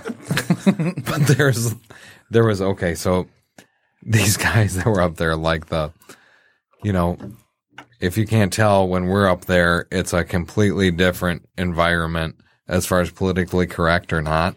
So there's a little group out of the cottage that's or the cabin that is uh, very Christian, and they may joke a little bit. Gem sauce. Not even them. Oh, no, it's even more so. These are old timers. Oh. Can't even really joke about them to away. But these guys, he was up there, um, this gentleman with his like, like grandson or something. These two strippers end up knocking on the cabin door at like midnight, one o'clock in the morning, saying, "Hey, is so and so here?" Well, they didn't know who the hell they were, but I think he said no. He told us they said no, but who knows? Maybe they're maybe his grandson had a really good 13th birthday. How the hell did the strippers get there though? They drive there. I mean, they must have had a pickup. Like, Someone must have taken them back. yeah. It must have been dine in at the Italian restaurant, carry out. Dude, a stripper comes and finds you. There were probably That's- plenty of meatballs or red sauce. What stripper turns down that two track? it was like, you know what? It's just another half mile. There's a big tracks through the Italian sausage at the end of it, baby. What's that story you always told about the guy that saw the? uh It was like a convertible. No, Like- that's like, that's basically what. Okay, so there's another one where this guy, actually, like the same guy, honest to God, the same dude. He had to have. His uh, name's had John it. DeClerc. Okay, I He said some disclose fine him Italian dining. point. He's hunting out on like the far west end, near where the river's at, right? Um, near where the river's at, and so he's like walking back from his hunting blind. It's like opening day, like 30 years ago when you had tons of people going up there for opening day. And they come, ba- he's walking back out and he's just a convertible with two women in it. I mean, there were two hookers that were looking for deer hunters. So when guys talk about how good the 60s and 70s were and try to compare it to our generation, say that's even close, I'd like to tell them to fuck off because I've never seen a hooker coming through the woods in a convertible asking if I want a blowjob or not. Okay. Which the answer would be probably. So I think that the dead guy's blind that I got my deer out of, or my dad got his deer out of, that we were owed that double a couple. Okay. I'll tell you, when you're staring at a cedar swamp for hours on end, for And then you see days a on end, convertible with tits rolling by. Fuck off. you'll do just about anything. and it's winter or like Yeah, it's deer season, so it's November. fucking like out. November 15th. I mean, And the top down, top down convertible. convertible. which means 80s. the nipples were just rock hard. Probably just jamming Bruce. They were Bruce steering with born in the USA, baby. I wish I was born in the USA in 1970 or whatever the fuck it was. If I come in from deer hunting and I'm seeing a convertible walking by, walking by, if I see a convertible walking by, I'm really fucked up. But Oh, you should tell the uh, bog by. monster. Yeah, actually, that was something I did want to ask before we wrap up. Is is are there any legends of like a Wendigo or anything crazy? you well, know, so you got to go in the fall. You got to go hunting in the fall, despite of what anybody's birthday is or not.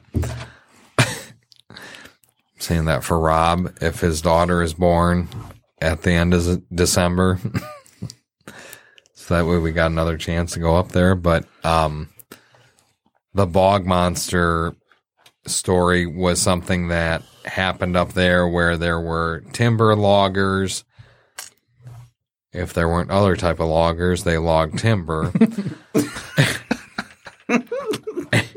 and then oil dredgers. And there was a big monster that fucked them all up, and it called the bog monster. Didn't one of the oil people went missing, and then one of the loggers went missing? So it was like this whole period where, for whatever, a couple of years, they were dredging and logging the property, and there was one night a logger would go missing. The next night, uh, miner would go missing and go back and forth where there were big footprints in between um, both the camps that would then end up leading to the bog. And so then there was one night where there was like five of them each that went missing and they all went back to the bog and no one could find bodies. And that's the legend of the bog monster. What year was that when all that happened? Uh, 1970, 60, 85. Somewhere in there. It's in Probably between- before the cabin was established. Right, in the 60s. Okay, So it was probably like the 40s, 50s, 30s, and 20s, I'm glad I didn't know that 85s, 90s, when I was up there. 100s, 90s, whatever. Well, that's not even the scariest story because the bog monster. You're, you know, that's just a story Alec would tell when we were all in our bunks. You know, jerking it to the Playboys we were reading. Thinking about the convertible. the convertible. But then there was the story of, uh, was it Big H? Who was it that went out in their pickup and their Oh, yeah, seat there's got ghost all stuff out Okay, there, fucked too. up. so um, so there is actually like some for real shit that goes on out there. So, um, Bill Barlow is naming the guy that his dad owned all the property, and they, um, his dad passed at a young age, so they subdivided it, and they gave it to a gentleman who ran the same machine shop that Bill's dad worked at and they branched it into a hunt club, which is how it came to be what it is now. Okay. So This was back in the 50s, 40s or 50s, or late 40s, early 50s, honestly. so, Big H, Al Hoffman, was named the guy that that followed all this through for, you know, 50 years, 60 years. And he was known as like a practical jokester where I mean, he would like run through the fields with like something on his head to look like a deer to like scare some of the younger kids. Like he was that big of a trip. Okay. So after he passed away, this was like, I don't know, five, eight years ago. Bill, which is the son of really the true owner, not Big H, but the true owner, went out to his blind and went out, same place blind was for years. went out and hunted, you know, closed up his car, came back. The seats were all the way laid back. The windows were down. And nobody was fucking out there because it's the middle of nowhere. no nowhere. one else was there. No one else was there. It was like like a weekday in October. It was like a Wednesday night in October, middle of October. and and There'd be no one else out there and and that's something that Big H would have done as a because as a he joke. was a shithead. yeah, because I mean, because in a good way, like because he was he do he was a practical jokester. Uh-huh. Well, so this happened again, like another week after, where he went out.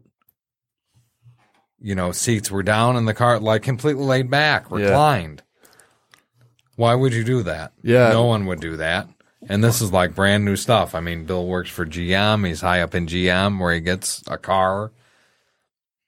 and who the fuck? Even if somebody And was out like- there, who who how did they get into the car? Right? It was locked. Yeah, It was locked. Honest to God, like because the next time I went out there, he locked it.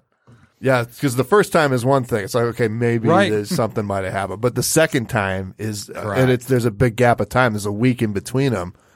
That's fucking So it really Yeah. is wacky what can happen out there in the woods, and it doesn't matter if you're up there or something. And I got lost out there. You're right. Yeah. well, that's the thing. You, you hear stories like that, and then there's like a true. there's like a walkway, right, that separates two big sections of the property, Yeah, and that walkway goes right through a dark, eerie cedar swamp, yeah. and you, You can't start walking see down that thing, feet into the thing. and it's dead quiet, nothing stirring, nothing moving, and all you start thinking about is stories like like that. You're like, oh true. fuck.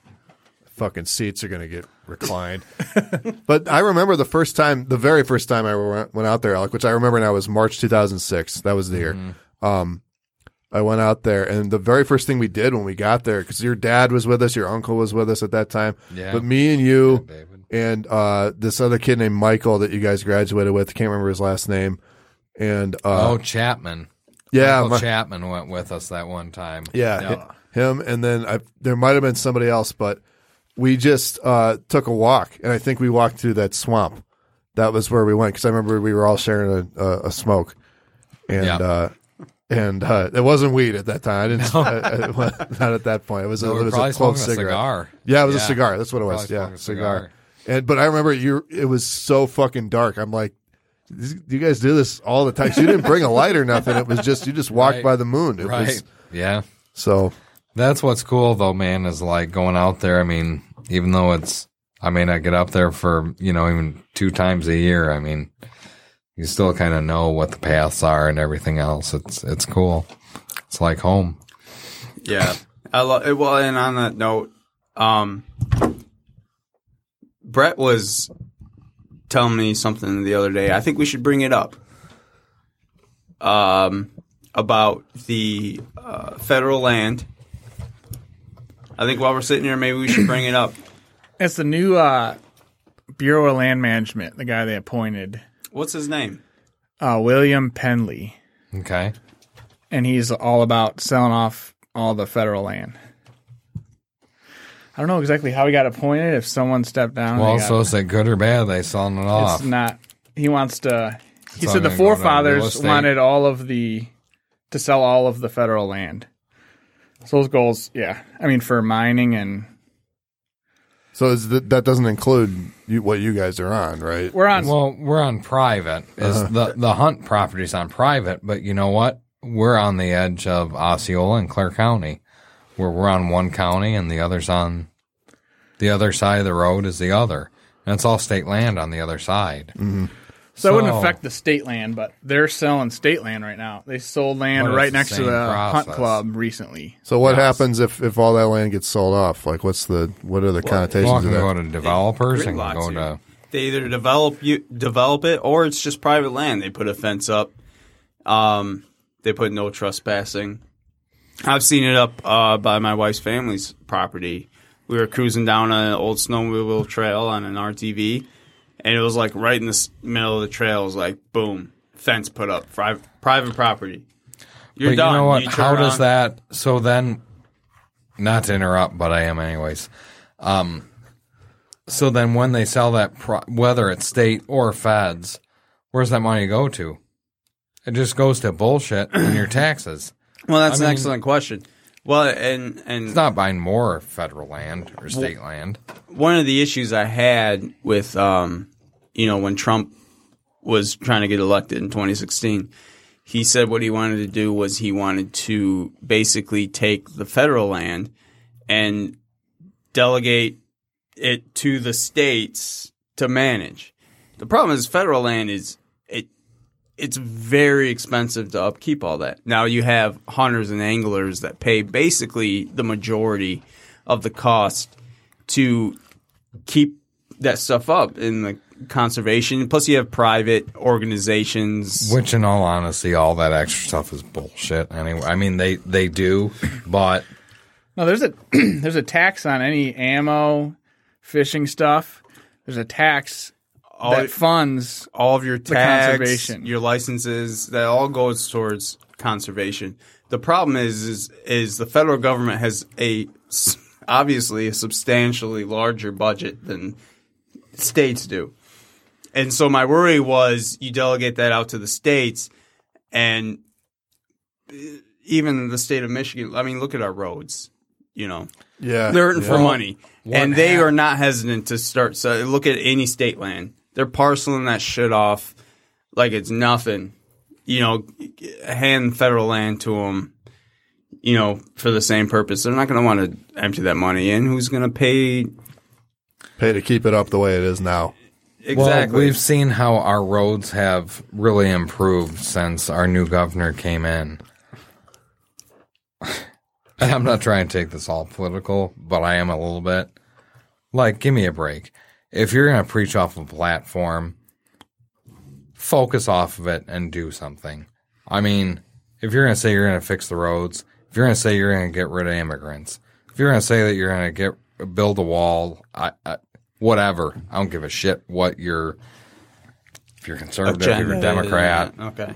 I don't care. You, you mean Follow get, get it on done? it. Yeah, yeah. Do it. Well, dude, this has been happening. I mean, you want to if you That's the thing. It's why everybody our age generation is the way that they are.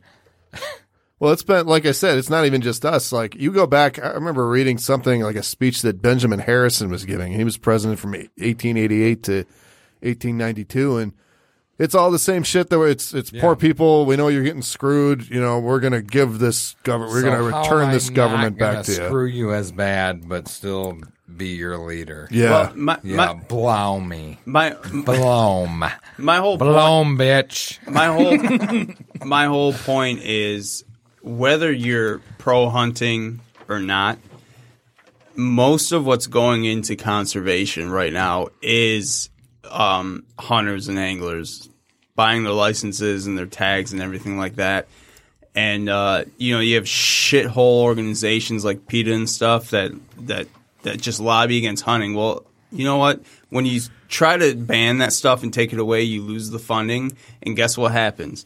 They don't have the funding to conserve it anymore. Guess what they start doing? They start selling that off. So if you appreciate uh, that the the forests and the lands that are specifically owned by us yeah public as lands. citizens, Yeah. public lands, you really have to start getting involved because it's kind of going behind the scenes, and uh, people don't realize it. You know, we've been talking a lot about his property, which is which is private, but but it's beyond that. You know, we we do a lot of spend a lot of time on on public lands and everything like that, and it's it's important that that you don't have to appreciate hunting and and fishing and stuff like that, but really look in those organizations because they're really on the forefront of trying to keep those public lands. Well, it's it's uh, you know that's the thing. That was why they were they were designated that way anyway. Like in the it happened in the Industrial Revolution when uh, I know Teddy Roosevelt had a lot to do with it. I don't know if he was the only one. I assume he wasn't. I don't think he was the first one either. But he a major major uh, chunk of the credit goes to him because he was the one who looked around and said, if we let private industry tear the shit out of this country, we're going to lose some. This stuff is valuable the way it is. Like that's how we got Yellowstone. That's how we got a lot of the stuff out west. That was because he loved it out there when he was a. Uh, uh, he spent his time as a cowboy out there, and he was like, I this. Th- there has to be some land that corporations can't get their hands on that can just be a, a, enjoyed by by citizens for what it is, and it has to be preserved. And you know what? They're stupid to not because Teddy Roosevelt knew him back then that there were going to be chunks of land that they were going to be benef- be able to benefit off of as a government, whether it be oil or other minerals or whatever. That too, yeah. Which, why would you not look at like that as a leader? You should be, mm-hmm. and the citizens should be at the same time, and to not protect that as a public hold. That's the thing. That's the whole. I mean, again, not to get too political, Yeah. but like for me, that's the whole problem with no matter where you're at right now on the political spectrum, our society. There are It doesn't some have to be things. a hunting or non-hunting. No, thing. not even that. Like it's just It's- it's, a there are some things that you, you can't buy the public square. That there has to be neutral Right. ground for both sides where both sides can come together. Because if all of a sudden one side owns everything, then there's no there's no neutral ground anymore. And and how the hell there's always going to be a bias and nothing's going to be considered honest. And there's always going to be somebody going, well, you fucking own this, so stupid so you is it's you have the based advantage. off of our vote at the same time. It's, but how do you? It's it, there's there's no way we're going to be able to, to solve that problem in, in the next five minutes. But uh, but it is it's interesting that you bring it up, Nate, because like you said, you guys. I mean, this is privately owned land, but it's it's owned so you guys can go up there and enjoy it. It's not you're not tearing the shit out of it. You're not mining it or logging it or anything. Which, admittedly, we do need those industries. I said, you know, Right. both of my grandparents, and there are regulations as to how you can do that, and there Well, should they be They were used as that But- before too. Yeah. but at the same time, it's like there needs to be certain things designated. You know, you need to, and, and like you said, Nate, if you want it to stay the way it is, if you want to have the forests there and be able to drive through, you know, the drive that I had up to northern Michigan on Friday when I went up there, it's absolutely gorgeous. You don't even, if you took pictures of that, a lot of people who've never been up there would be like, that's not Michigan. That can't Right. be Michigan. It's too hilly. It's too pristine. You know, it's absolutely gorgeous up there. Um, and, uh, and it's worth keeping around the way it is. And, and it always has been. So, And a lot. Michigan has some of the most national forest land. I think out of most states. because of the UP, right? Like the UP, is there's a- mostly There's hundreds of thousands of acres in the Lower Peninsula too. If Right, you're on yeah, the national top forest, The UP is mainly national forest. Mm-hmm. A lot of it's federal, Yeah, which is which is what they're talking about. Which is what's so scary. Well, you can't sell. There have to be some things. Our society, there have to be some things that are not for sale. That's the thing. I don't. Again, I don't care. Nate and I were talking, you know, uh, about politics before we went on the air. I mentioned, and uh, I, I'm a pretty. I have some pretty extreme liberal views, but then I also have some some conservative stuff that when I talk to my liberal friends, they're like, they're like, they just don't want to hear it, you know. Um, That's why we love you. So uh, I can see both sides, but the one thing that I say for both sides is that uh, there have to be some things that are not for sale. The public square is is one of them, um, and then you can debate other things. Um, but uh, but I, so I, and that's what I like about you guys because a lot of Republicans are just like, well, business if it if the market dictates it, then it's fair. And it's like, no, it doesn't work that way. Sorry, the market is definitely useful and should be allowed to work the way it needs to, but there are certain things that you have to to put a to put a limit on. Otherwise, you're not going to. Nobody gets anything. It's not going to work. So that's that's the end of my. Thank you for coming to my TED talk. Um, and and guys, uh, we're actually at the top of the second hour now. We did two hours, uh, just about. So so um, congratulations. This is the longest the longest American whiner ever. Um, and uh, this actually works perfectly because I wasn't going to be here next week, so I got my full. It's like there were four shows this this month. So congratulations So for being where's our here. compensation? You're drinking it. That But- works. yeah. So, uh, but thanks for coming, guys. This has been a great chat. Thank you and, so uh, much. And you guys are you guys were a blast the first time you came on, and, and, and we'll we'll do it again. It would be it'd be good to have you guys on again. we love Yeah, well, maybe we should dive more into the politics stuff because I got plenty. Yeah, yeah. Maybe we should. Yeah. hour Wise. here. Why not? I lo- I love talk. One of the reasons again that I like I have like reasonable. I, I was saying this the last time Hutch, Hutch and, and you and I uh, Nate were hanging out when I came over to Hutch's new house for the first time. I said I would love nothing more than to vote for a sane Republican who does who all they have to believe is just like I think that the that capitalism is a good tool when it's used properly, and here's where the limits need to be, and then and then that's it. It really is a pretty fucking simple thing, but because they're all bought out, because they all get bribed by their like donors one of 'em. Who want to just do whatever the fuck it is that keeps them in their position. Nikki, Well- Nikki Haley. It's our best bet. I think here's the next good subject. Let's just burn Ohio. I'm always good with that. On that note, uh, that's a good place to end it, Hutch. Uh, we're gonna, uh, I'm gonna wrap it up. Um, I like I already kind of said, I'm gonna be gone next week. Week after that, I got a dentist coming on. She's my dentist. She's uh, the wife of a, a person who's already been on uh, the podcast. So we're gonna talk about uh, dentistry uh, on uh, the 21st when I get back. So everybody. Check that out, uh, guys. Thanks again for coming on. Talk to you. Talk to you again. And uh, this has been American Whiner on PodcastDetroit.com. Thank you. Thanks.